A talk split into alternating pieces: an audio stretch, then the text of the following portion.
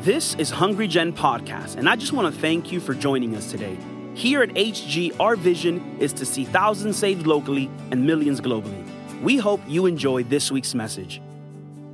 If you have your Bible, let's go to First Kings chapter 19 and verse 5.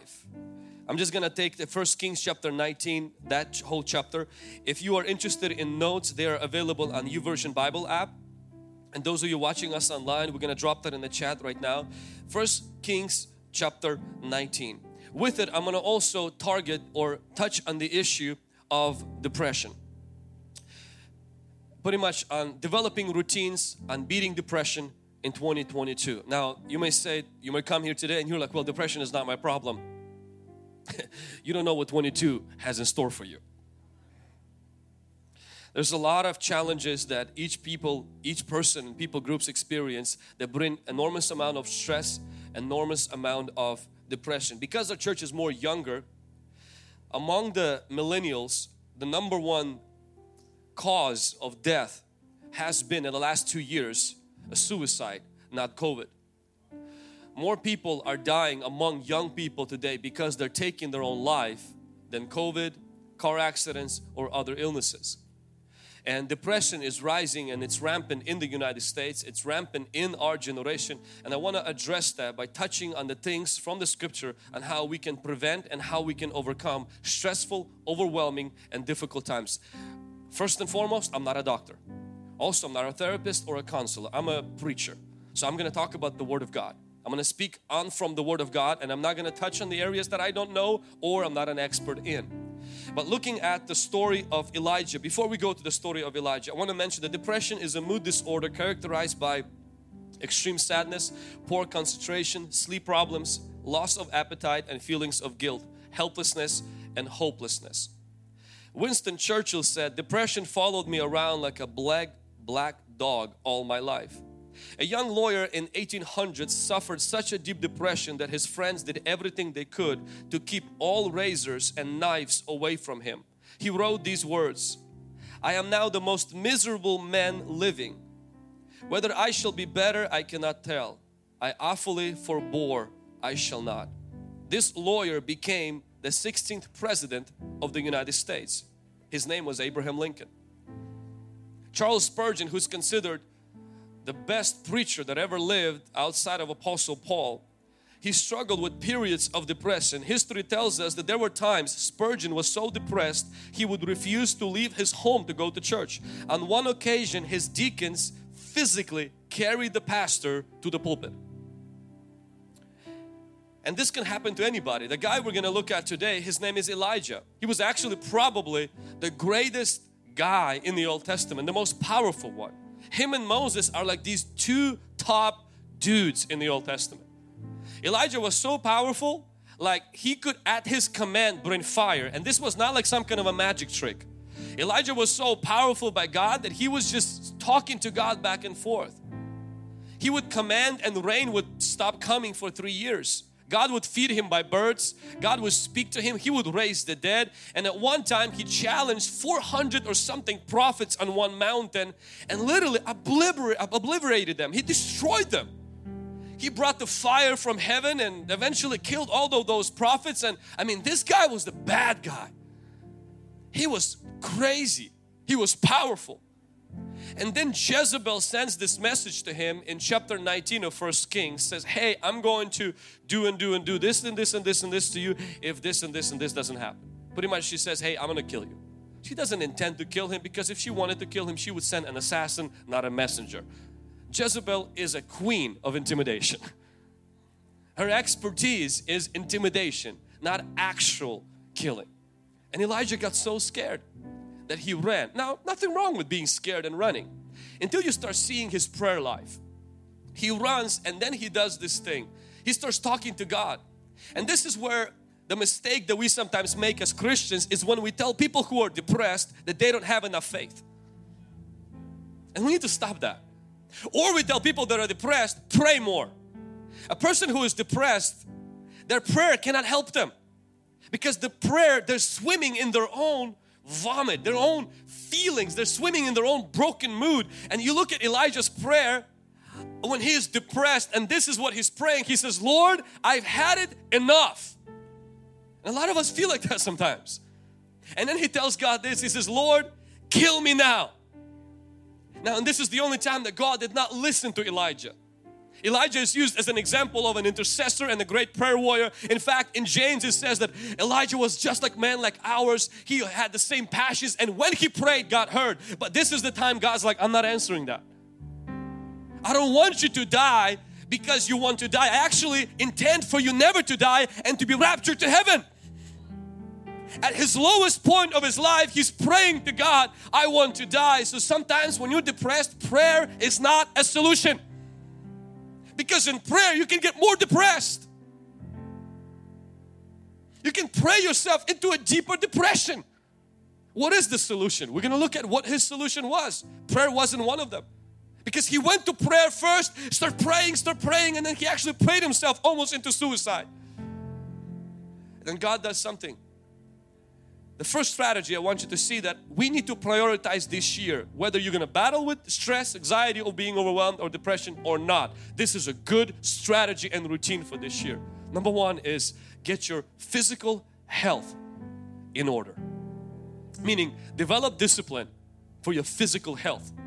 When Elijah was finished with his prayer, the angel of the Lord came, the Bible says, and he made him some food and Elijah slept and he arose and he ate. These three things eating, sleeping, and exercising. I know um, a person who deals with people who have mental disorders, a doctor. And he says, many people who come to me and who claim they have depression and anxiety, he says, before I put them on medication, I ask them, how is your sleep? Are you exercising? Are you eating? Are you and he's like until they get their life in order in the area of physical discipline he says I don't put them on medication. Because why should we treat your chemicals if you haven't taken control of your choices? Before you go and see the doctor first develop a discipline. Look at your life. Are you sleeping? Are you eating properly? And are you exercising you may say this is not spiritual. It has nothing to do, Vlad, with why I'm feeling like that, my mood, my sense of being overwhelmed, my sense of being stressed out and depressed has nothing to do with that. My husband is the problem, my children are the problem, my boss is the problem, Biden is the problem, COVID is the problem, everybody's the problem. But perhaps maybe getting off the couch, putting aside the chips and drinking fifth can of Pepsi and running on the treadmill or running outside for one mile a day. Setting a time when you sleep and getting out of bed on time. If you do that for 30 days, you will see a drastic effect on your mood and your emotions, on your physical body, your physical body will affect your mood. Look at what God did to the prophet. The prophet was suicidal. He did not want to live. And the angel of the Lord does not come and slap him with rebuke and says, come on Elijah, pray harder. He comes to him and he gives him a meal. And he says, homeboy, are you tired bro? Go to sleep. He goes to sleep. He wakes up. And you would think the angel will come and preach a hellfire message. The angel gives him another set of food and he says, go back to sleep. Sleep food and exercise can do more good to you than taking another pill. I'm not against medication. But what I'm saying is if you're supplementing with medication, what you're missing with discipline, sooner or later you will develop codependency on that meds and you will lose power as an individual and a created human being that God gave you willpower. God has given you freedom of choice. Don't yield that choice by living as, as a slave to your chemicals. In fact, the statistic tells us a study by Dr. Andrea Dunn found that patients who did 35 minutes of walking six days a week exercised experienced a reduction in their level of depression by 47%. So 35 minutes of walking six days a week and 47% of depression was dropped. This study conducted at the Cooper Research Institute in Dallas, Texas shows that as little as three hours of regular exercise a week reduces the symptoms of mild to moderate depression as effectively as Prozac and other antidepressants. In addition, the proven benefits of exercise in treating or preventing depression extend to even moderate physical activities such as gardening, walking the dog, or cleaning your house. Your body, as Christians, we teach that our body is the house of, of the Lord. You have to take care of it for God, and you also have to take care of it for you. This year, I want to encourage you to make a decision, a healthy decision, to get your health in order. Develop healthy disciplines. If you are you have extra weight, may this be the year where you bring your weight to a healthy, normal weight. You will receive the dividends from taking care of your body. You will be compensated by God by giving attention to your physical body. If you ignore your physical body this year, you will experience consequences on your emotions, on the length of the days you spend on this earth, and also on many, many other things. We have a person, me and my wife, who takes care of our house when we are gone. And this is not because we're diva spoiled brat, but we love this person and uh, our way of helping this person is her taking care of the house. We were just gone for this last week. We went out of town for a few days and she stayed with uh, in our house. She uh, took care of this uh, four-legged creature we have called Jacko and she took care of the house and everything. And so when we came back, not only she did what we asked her to do, but she went above and beyond. She cleaned the driveway and took Jacko, make sure he had his uh, playtime. I'm like, he doesn't need to have a playtime. This guy, his, emotions are not connected to his playtime. So she really, she just took care of it. I came, I came to the house and the house not only is clean, the house is not only well taken care of, but extra things that, you know, we didn't ask her to do. And because of that, we compensate her. And me and my wife were like, you know, we, sh we should bless her more. Just as a New Year's gift partially because she took care of the house so well, she received compensation. And as I wired some money, I started to think about how the Lord feels when I take care of my body. He looks at you when you take care of your body, when you get on that treadmill, when you say no to, to those foods that you know you shouldn't be eating. This is not only helping you, God is pleased with you taking care of your body, that He will compensate you by what? Releasing endorphins. By what? Improving your mood. By what? Improving your sense of you feel good about yourself when you run, when you sleep good, when you take care of your body, when you live a disciplined life. God will compensate you. I promise you that. You will experience the compensation of the Lord when you take care of the temple of the Lord. But if this year you become lazy, if this year you simply let it go, if this year you was like, well, I'm just gonna accept and everybody should accept the way I am instead of taking responsibility, my friend, I have a warning from the Lord for you. You will experience consequences of that on your mood. You will experience consequences on your emotions. You will experience consequences. God will not be pleased. I'm not saying you won't be saved. I'm saying is that God is not pleased when we don't take care of our body. Elijah's first strategy from God was not more prayer, it was physically taking care of his body. Your body is important to God. Just because your body is not spiritual, it does not mean it does not matter. We don't believe in what the Greeks believed that, that the matter is not important and evil because only spiritual realm is important. That's why we pray for healing. That's why we talk about physical things. Why? Because your physical body matters to God. He created it, He heals it. He will reward you for what's done in it. He will raise it from the dead one day. It matters to God. Your body matters to God. You want to walk this year overcoming stress? Develop good stress. You know what good stress is? It's taking care of your body because it's stressful. Nobody likes to run. Nobody likes to take care of their body. Nobody likes to do that. But if you focus on the good stress, it will beat the bad one. The second thing I want you to, to see what Elijah did is after he slept, he ate and he exercised. The Bible says that we see in verse 3 chapter 19 verse 3 it says the following and when he saw that he arose and ran for his life and went to Beersheba which belongs to Judah and left his servant there. This year I want you to make a decision to embrace community. Now the idea of health for most of you that's already you've already decided that. You looked at the weight scale maybe maybe your spouse or your parents told you hey you're fat or hey if you keep doing this this is going to be bad. Or our society tends to kind of there's this pressure from our society to take care of our health everybody does that and there's nothing wrong with that to some degree and that's good but the second thing what I want you to notice that society will not focus on is this the second cause of Elijah's depression was loneliness Elijah was a very lonely man. In fact, when he brought the fire on the mountain, he told the Israelites, he says, I alone am left. So he's telling them, I'm the only one left. And you would think, oh, okay, but it's actually something deep in his heart. He always was lonely.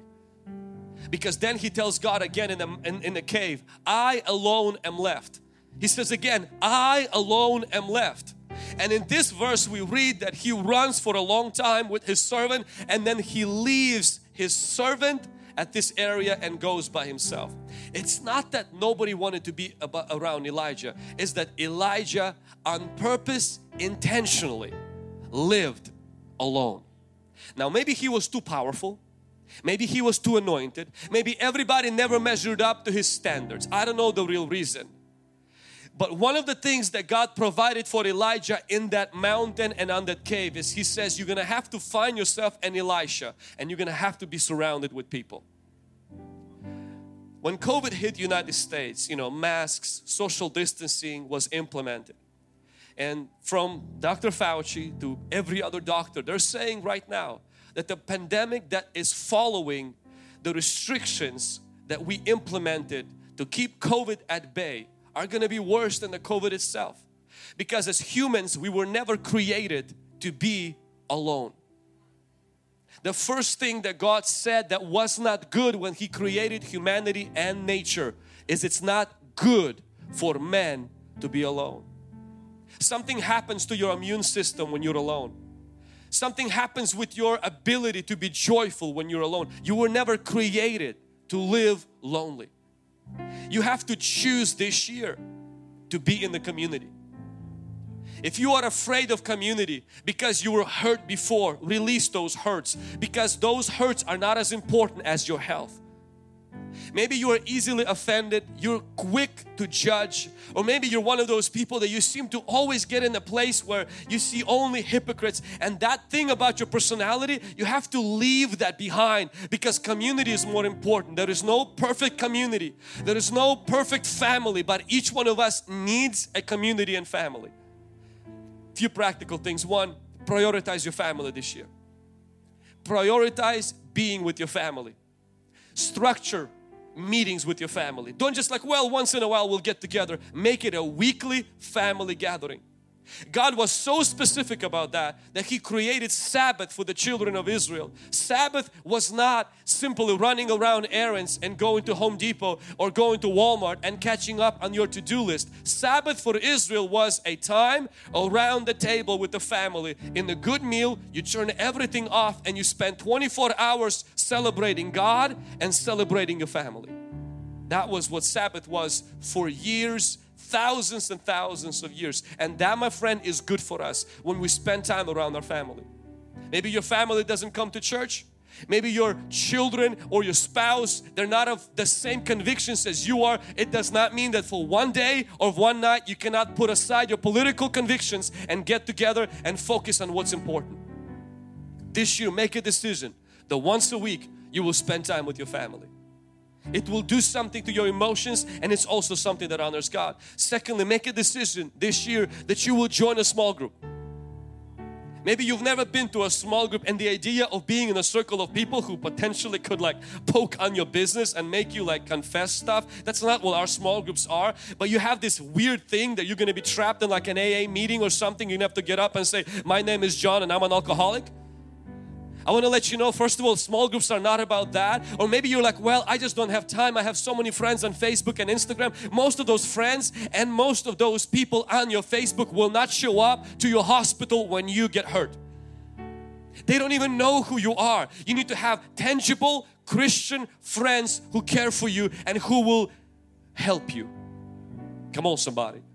In few weeks we are relaunching our small groups and we're going to have many groups that you can choose. They will last about 10 weeks where you can come. We have provided childcare for your children. You can drop off your children and go to a small group. It's so important. This is where at Hungry Gen you receive pastoral care is through our small groups. I want to invite you this year. Make a decision. Don't wait until that Tuesday night comes and say, well, I'll see if I have nothing else to do. The devil will always find something for you to do. Make a decision. For 10 weeks, my church is doing it. I'm part of of my church, I'm going to be in the small group. I'll find new friends, I'll find new connections, and I'll be in the place where I can be accountable. Number three, make a decision this year not to skip church.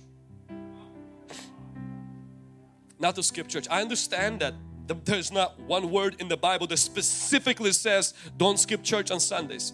But the Bible talks in Hebrew that do not miss the gathering of the believers as it's a habit of some. Don't skip church. Make a decision on Sunday morning unless you're sick or dead. But even when you're dead, they still they'll still bring you. We got you covered. Some people go to church when they are when they're hatched, matched, and dispatched. Only three times in their life. So go to church more often than when you're hatched, matched, and dispatched. Don't be a CEO Christian where it's a Chris, Chris, Christian where it's CEO, C, Christmas and Easter only. Be a person that makes a decision every week to the best of my ability I'm going to be in church. That doesn't mean if you miss once in six months that something is, is bad, but you come to church. Make a decision to be in church. I'm committed to a local church in this coming year, even more than I've been before, to the point where I, as of right now, canceled all of my trips. Because, and when I am not preaching on Sunday morning, I'm still here. Because just because I'm not preaching, it doesn't mean I'm not a Christian. I'm there to serve, I'm there to receive, and I'm there to be there. Why? Because the church needs me and I need the church. Amen. Don't be alone. Don't be like Elijah who left his servant and went and then he's like, oh God, I'm so alone. Well, why did you leave that guy alone? And there's a lot of people like, oh, I don't have any friends, nobody's helping me, nobody's showing up. But when the call is to come to a small group, are you saying, ah, that's not for me? When the time is to come to church, ah, that's not for me. I want you to break that off this year. Break that off this year and come to church. Don't be an organ in the bank. You know, there's bank organs, there's banks that actually hold people's organs. It's a living organ that could function in the body, but it happens to rest in the bank. God wants you to be an organ in the body, not an organ in the bank. Don't be this whole thing where I don't need the church. No, you don't need, but the church needs you. You want to be in the body because you are organ in the body. It's kind of like if my liver will say, well, I don't need Vlad. Uh, yes and no. Vlad needs you, liver. If my hands will say, well, I don't need the body.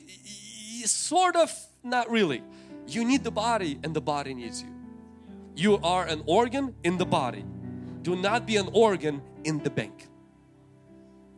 Number three, I want you to notice this about Elijah is that when he leaves his servant and that's something we are not going to do. When he receives food and he gets enough sleep and he rises up, something we are going to do. He goes on for 40 days. In verse 8 of chapter 19, it says this So he arose and ate and drunk, and he went in the strength of that food 40 days and 40 nights as far as Horeb, the mountain of God. He escaped to extended fasting. Elijah fasted for 40 days and 40 nights and he went in the strength of that food for 40 days and 40 nights. That indicates to us he did not eat anything for 40 days and 40 nights. Now, I understand we have young believers here, people who are for the first time here, and also children. So I'm going to be sensitive how I present this. But I believe fervent believer in Christians practicing fasting. Jesus said, when you fast, not if you fast. You were created to fast. How do I know that? Because every day you're fasting. Because the first meal you have is called breakfast. You're breaking your fast. You were created by God to fast. Fasting is good for you. Now, if you're a nursing mom or if you're taking medication or if maybe you're working in some kind of a job where you absolutely cannot fast, I am not talking to you right now, but I'm talking about to an average person that is sitting in this room and watching us online to practice fasting. Elijah, he runs from Jezebel, but I want you to see where he runs to. He doesn't run to a club, he doesn't run to his ex, he doesn't run to some kind of a drug dealer and buy some weed. Elijah, he doesn't go into a party lifestyle. Elijah runs and escapes into an extended fast. Now, I don't recommend somebody to go in into a 40 day fast, but 21 day is a good place to start. Maybe a three day is a good place to start. A seven day is a good place to start. And you, Vlad, what do you mean by fasting? I mean by fasting is when you abstain from food for the spiritual reasons. This is not a diet where you go on the keto diet. This is not a simple, I'm going to cut this food so I can lose these pounds. The benefit of fasting will be physical, but the cause of fasting and the motive of fasting is always spiritual. Now, there's nothing wrong with fasting one day a week, fasting one meal. Those are good. But I want to challenge you if you've never done this in your life and you are in the good health and you have enough fat stored up for many days like the Bible says about that man who stored up a lot for many days and you, you're you're good. You got it. You can go in the strength of your belly for a long journey. I want to challenge you to consider contemplate just ask the Lord if that's something He would want you to join in this month and see what God will do. Last year, when we did our 21 day fast, I will be very honest with you. The last time I attempted 21 day fast was 12 years ago. That was when I was single, skinny, and I wanted to get married.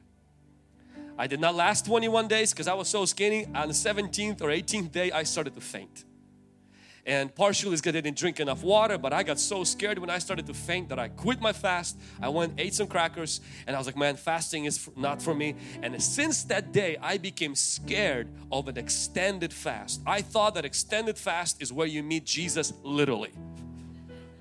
Like if you really want to meet Jesus like next 21 days that's what you do. You meet the Lord as you fast because you're gonna die. And so my friend cousin and the pastor Ilya he practiced the 21 day fast almost like it felt like it was every other month. Because every other and and with him I never saw on him. I was like bro you, you you're lying. Because when I fast within three days you know like because you see I almost look like I'm a cancer survivor. Like I'm my whole face is shrunk only bones are seen. When he fasts nothing is seen. He's just like normal. And so he would you know say hey yeah I'm, I'm fasting and he wouldn't publicize it or anything. And last year I really felt like there was this unhealthy fear of extended fasting and I knew that I won't die because I'm now I'm married and I have a little bit more weight. And so we decided with the church to do a 21 day fast. A young man, an older man actually, not a young man, I see him as a young man, in my small group came to our church only six months.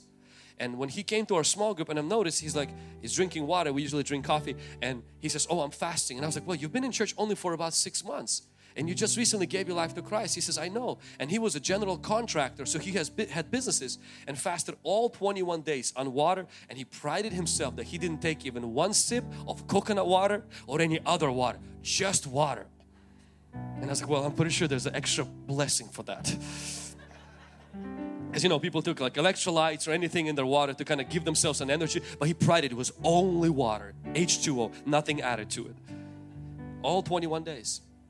But last year, by God's grace, I was able not only to finish 21 days, I was able to finish 40 day fast. Now, this don't clap for me. This is not to uh, because the goal is this. I want to tell you, I did not die. Right now, looking at the 21 day fast, I'm actually very excited. This is weird. I was never excited about fasting as I am excited about this coming fast. I really believe God's gonna do something incredible and something amazing it will help you to fight off spiritual forces. I'm not saying alone this, but it will help you to fight spiritual forces. Elijah, when he was depressed, he escaped into extended fasting. Maybe you're trying to escape from something this year. May I give you a good escape strategy? Extended fasting. You may say, but how do I do that? We have the PDF right behind me and we can give it to you that you can practice. God will help you. But the secret of fasting is this. You have to go in the strength of this food. If you fast and you don't develop the, the courage to eat this food, what's going to happen is that you will focus on the food you're not eating instead of feeding on the food that you're required to eat, which is the Word of God. First three days will be hard. First three days, headaches, and uh, especially if you stop drinking caffeine, you know, and you will feel a little bit moody and cranky. About the fourth day, something switches. Your flesh begins to shut down and your spirit begins to eat of this food. Your mind becomes sharper. You become more sensitive to the voice of God. And after that, it's just mental battle. It's just as long as you mentally stay focused, you will be able to overcome that for the glory of God. Are you with me? This is no pressure, but if something that the Lord puts on your heart, I want you to join us this year. May your success this year not be like, I made more money, but hey, I fasted and I finished it. And if you choose that fast and you stumble and an accident you eat the cracker, don't drop the ball, just resume the fasting. Don't guilt trip yourself. You didn't lose your salvation when you ate a cracker. And for those of you working on construction or very heavy jobs that you're like, you know what, Vlad, this is very hard. I want to encourage you, maybe try a Daniel's fast where it's no sweets, no meats, no dairy, and no sweets. I said sweets twice because they're very important. But this is my rule for people who work in very heavy jobs. If it gets through the straw, it's under the law. As long as you don't blend your sandwich. Because I know people who literally took their steak and grinded I was like, okay, bro, just go eat the steak. You don't need to fool anybody. But hey, if it really helps you. Number four, the Bible says Elijah, he sleeps, he eats, and that's taking care of our physical health this year. Number two is we see that we shouldn't avoid community. Number three is fasting. And number four is Elijah gets into a cave and the Bible says this and there he went into a cave and spent the night in that place and behold the word of the Lord came to him and he said what are you doing here Elijah First Kings 19.9. Number four, and this is what I want to challenge every believer this year, is to make a decision to be in God's Word. Experience God in His Word. According to the American Bible Society, 78% of American households own a Bible. An average household has three Bibles available. But the problem is that most Americans have the access to a Bible that they don't read. Just 11% have read the entire Bible and majority of 30% of Americans surveyed have no more read than several passages or stories. So that means that 11% of people in this room, and I will not ask whoever has read the whole Bible, I don't want to embarrass anybody, but statistically 11% of people in this room have read the Bible from beginning till end. And it's not because we don't have enough time, because on the average, an American spends two hours on their phone on social social media and four hours a day watching videos.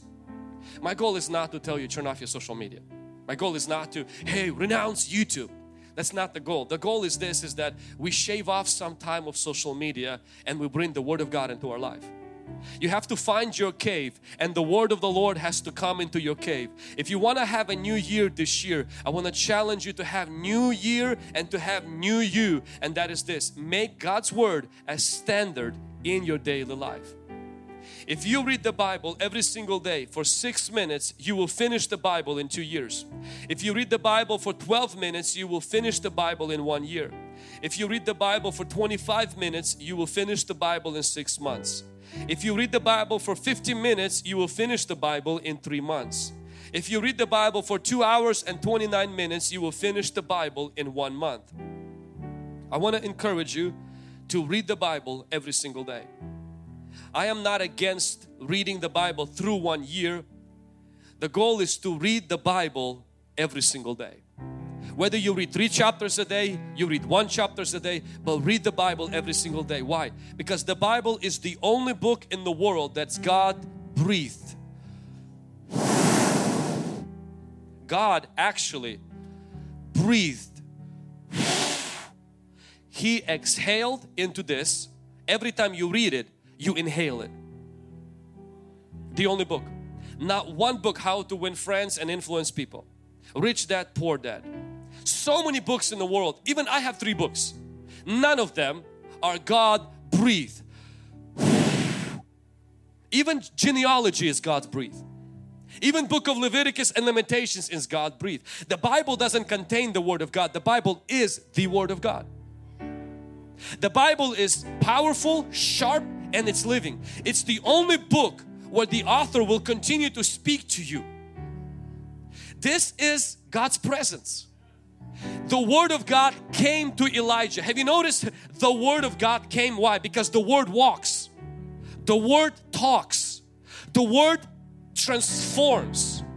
The best decision you can make this year, it's good to run, it's good to watch your diet, it's good to be in the small group. It's very important that you and I, we choose to fast this year. But my friend, I'm gonna tell you where rubber meets the road is if you carve every single day and you pick a Bible with the translation you understand and you sit every single day in front of this book even if it's one chapter or three chapters. And you sit there and after you're done reading you meditate on it and let it speak to you. Your life will never be the same. Mark my word.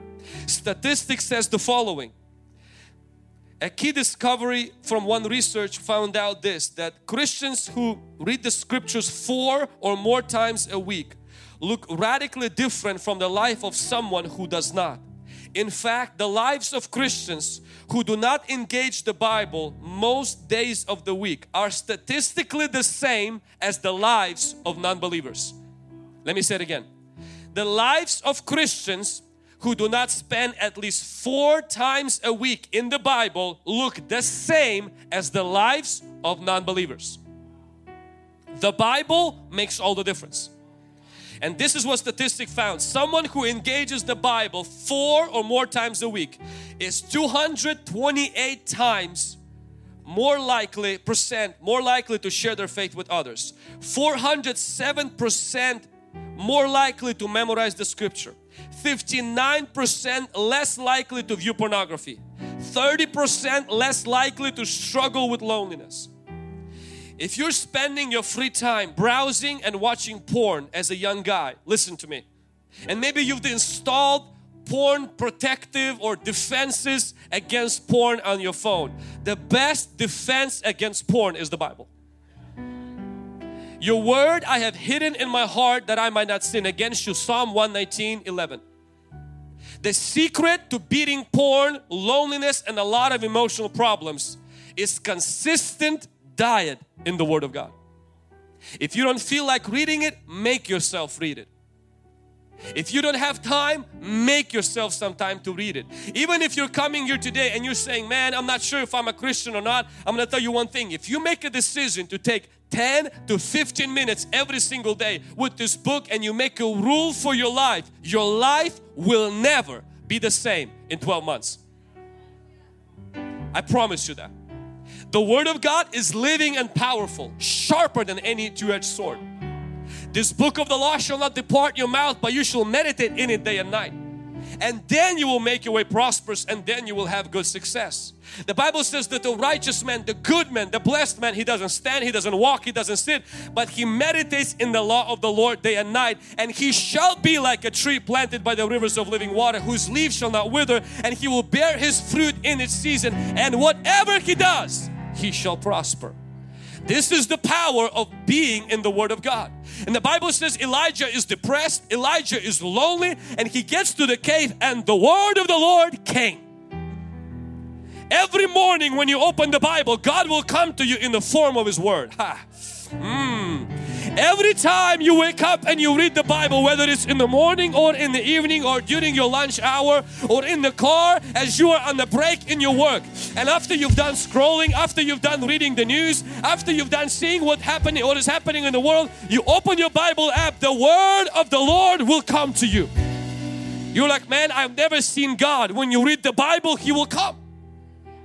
When you read the Bible, He will visit you. I want to challenge you this year with few practical things with the Bible. Number one is read the Bible daily.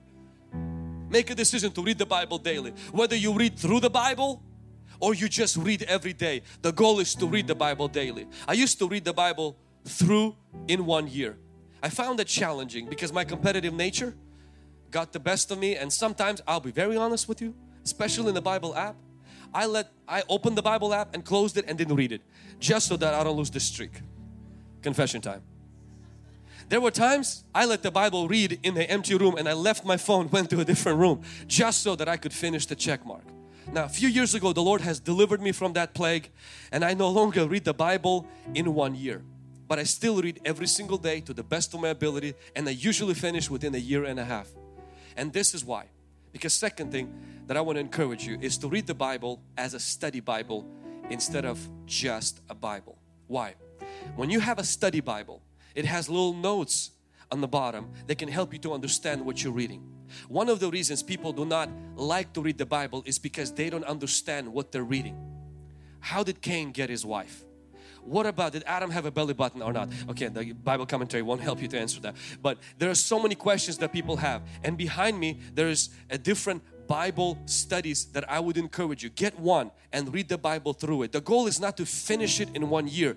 The goal is to read it every single day, to be fed, to understand what it is speaking and have it speak to you. The third thing that I want to encourage every person today is this, is to download a Bible memorization app. Why? Because most of us spend more time on our phone than we should. And instead of going in and penalizing yourself and saying, I will spend less time on my phone, that's not going to happen. That will fail three days from now. I'll just be very honest with you. Oh, I'm just going to delete every social media. Yeah, but then you're going to spend more time on something else. This is what I would encourage you. Instead of trying to fight the bad habits, replace them with good ones. And make a decision that every day you will spend some minutes memorizing scriptures so that you will put God's word inside of you. Are you with me? Read the Bible daily. Get a Bible study. Where you read right now currently I'm reading to three Bible studies. That's why I'm slower in my reading. Meaning as I read two chapters three chapters then I reread them in a different Bible study. I want to understand. I want the word to speak to me. I want the Lord to come to me every single day. And He does. And He meets me on the ground in the cave of His word. Amen just praying if you're down just praying you're just expressing your hurt and frustration. But when you are reading you're letting God speak to you his mind and he can pull you out from your misery through his word. Amen? Number five and we're coming to an end. I know this was longer today than usual. Actually it's about the same as usual Number five, live for a cause in the midst of the chaos. And the Bible says that God came to Elijah and he says, Go return your way to the wilderness of Damascus, and when you arrive, anoint. So God gives Elijah a new job, a new assignment. He gives him a purpose. According to Viktor Frankl, which is the guy who survived um, the Nazi concentration camps, and he also developed this very new way that psychiatrists and psychologists use today. He said this that you find meaning in life by creating the work or doing a deed, by experiencing something or encountering someone, or by attitude we take toward unavoidable suffering. Dr. Karl Menning, Menninger, a famous psychiatrist, one, once gave a lecture on mental health and he was answering questions from the audience and someone said, what would you advise a person to do if a person felt nervous breakdown coming on? Most people thought that he would say, go see a psychiatrist immediately. But he didn't. To, his, to their astonishment, this doctor said this, lock up your house, go across the railroad tracks, find somebody in need and help that person. To overcome discouragement, he said, do not focus on yourself. Get involved in the lives of other people. I want to encourage you this year, one of the best ways to fight off discouragement burnout. And this is almost seems like that. This is contrary. Is to find a cause and give your life to it. Find a cause and give your life to it. Pastor Chris Hodges shared a story where 22 years ago a church was doing a 21 day fast and he was on the verge of depression clinical depression. He was about to admit himself to a hospital because he felt so empty he was the associate pastor of Bethany Church, which was a very large church at the time and still is. Very successful, had everything he needed, finances no problem, health no problem, marriage no problem, had everything anybody ever dreamed of. Chris Hodges. In the year 2000, he is almost on a nervous breakdown, almost like mental breakdown, about to submit himself to the hospital, but decides to take a 21 day fast with his church. During a 21 day fast, God shows him a vision He sees a large auditorium and him ministering in front of people and God gives him a vision of his church. Eventually goes to Birmingham, Alabama and starts a church. Today it's the second largest church in the United States. 22 years later and he says this, what pulled me out of my depression is God giving me a purpose. One of the things that can help you pull out of discouragement is having a cause and having a purpose. If you're in this room today or watching us, and let me just speak for just a moment to those people who are maybe not just depressed, you're on the edge of suicide. Number one is that you don't have to die to end your pain. Suicide is not a solution. It's a permanent decision to a temporary problem. As Christians, we believe that Jesus is our Savior, not the robe. As Christians, we believe even if what you're dealing with right now is because of your sin, maybe you've committed a mistake, you fell into something that you cannot forgive yourself and nobody will ever forgive you. Maybe you're like Judas, you betrayed somebody and there's a weight of sin that comes upon you so strong that you feel like the only way out is for me to take my life. Listen to me very carefully if you're watching, rewatching or if you're sitting quietly in this room. You don't need to take your life. Somebody already has given His life for you. His name is Jesus Christ. Suicide is not your salvation. Jesus is. Something a therapy, a doctor and a counselor cannot give you is forgiveness of sin. Something I can offer you today is because the man I'm talking about actually died in your place. That means that you don't need to pay for your sin. You don't need to pretend it didn't happen. You don't need to pretend it did not matter. It did. It hurt somebody. It's wrong. But there is somebody who took that on upon himself. And Judas, you don't have to die for your sin because somebody not very far from here on the hill of Calvary died in your place. All you got to do is come to Him and give your life to Him. But maybe you are here because you're overwhelmed with the problems of life, with the challenges of life, the kids, the wife, the mortgage, and you don't know what the future will hold. Maybe there's just challenges that nobody can help you. And honestly, there's nothing in this world can happen to change that situation. I want to tell you something. Still, if there is breath inside of you, there is hope for you. The Bible says God makes things work together for good for those who love God. The Bible doesn't say that everything is good, but He will He can turn around things for your good if you love Him. If you hang in there and if you don't drop the ball but instead go into prayer, go into the word, go into fasting, something will happen. God can supernaturally turn around your life in the way you have never fathomed or imagined. Elijah wanted to kill himself, but God planned to take him on the chariot of fire to heaven. Your current mood and your current emotional state is not an indication of what God wants to do in your life in next three months. How you feel right now, it may feel like you're at the lowest of the lowest and there is only darkness. I'm alone left here, Lord. Nobody's serving you. Jezebel is still reigning and God says, Elijah, a little news flash. There's still 7,000 people and I don't want you to die in this pit. I want to take you gloriously to heaven in the chariot of fire. I want to challenge you today. Don't end your life. Yield it to God. Even if you've attempted and tried so many times to change that circumstance and you failed and you said, That's what I'm going to live with. Listen, if God doesn't remove the thorn in the flesh, He will supply you with strength. But there is hope for you. Another personal or practical advice medicine is not a sign that you lack faith. Just because you prayed, just because you fasted, and emotions of depression linger, go see a doctor. Taking medication is not a sign you lack faith.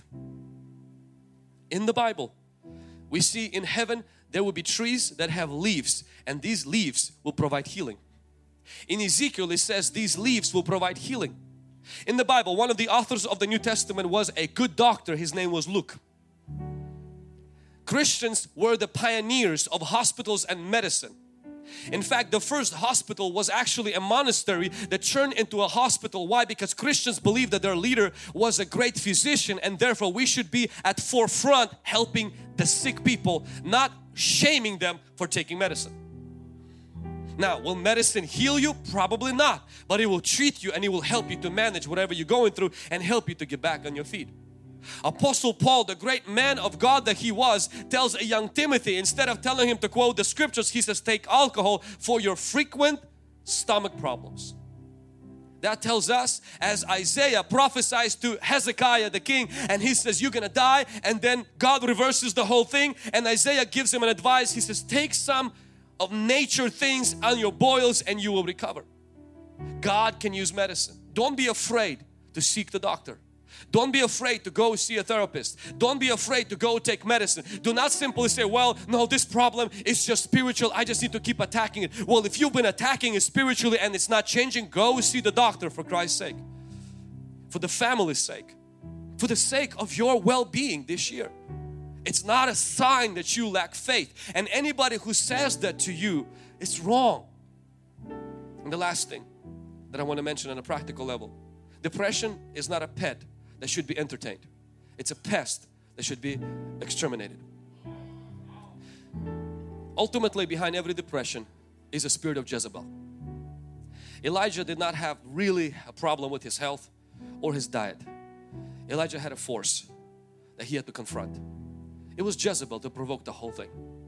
A lot of times, behind extended periods of depression and anxiety is actually at demonic spiritual forces. And medicine cannot help with demons. They can help with physical chemicals, but they cannot help with demons. If you've taken medicine, if you've done all the spiritual disciplines and you're noticing it's still there, seek deliverance. Come to our prayer line this month. Get delivered. Because there is such a thing as spirit of heaviness in Isaiah. There is such a thing as spirit of fear, 2 Timothy 1 7. There is such a thing as distressing spirit the Bible says in 1 Samuel chapter 16 it came upon Saul and it made him manic. He started to throw spears like he kind of lost had episodes. So there is such a thing as spiritual world. This is not just portrayed in movies and paranormal activity movies. This is actually real. There are spiritual forces. I'm not saying every mental disorder is demonic but there are demonic spirits behind some mental disorders that cannot be removed through medicine, therapy or counseling but can only be removed through the act of exorcism. Amen. So these are the lessons that I want us to take on this year. Let's prioritize our health. Let's prioritize community. Let's prioritize fasting. Let's prioritize putting God's word in our life. Let's live with the cause. And if you're going through a heavy depression right now, suicide is not a solution. Medicine is not a lack of your faith. And deliverance is not just an option, it might be a necessity. Amen. Thanks for listening to today's podcast. If you were blessed by this message, be sure to subscribe and send it to someone. And don't forget, you can always share it on your social stories. Stay connected with us on YouTube, Instagram, Facebook, and Twitter. For more information on internship, prayer line, conferences, and other resources, go to hungrygen.com. Remember, better is not good enough, the best is yet to come.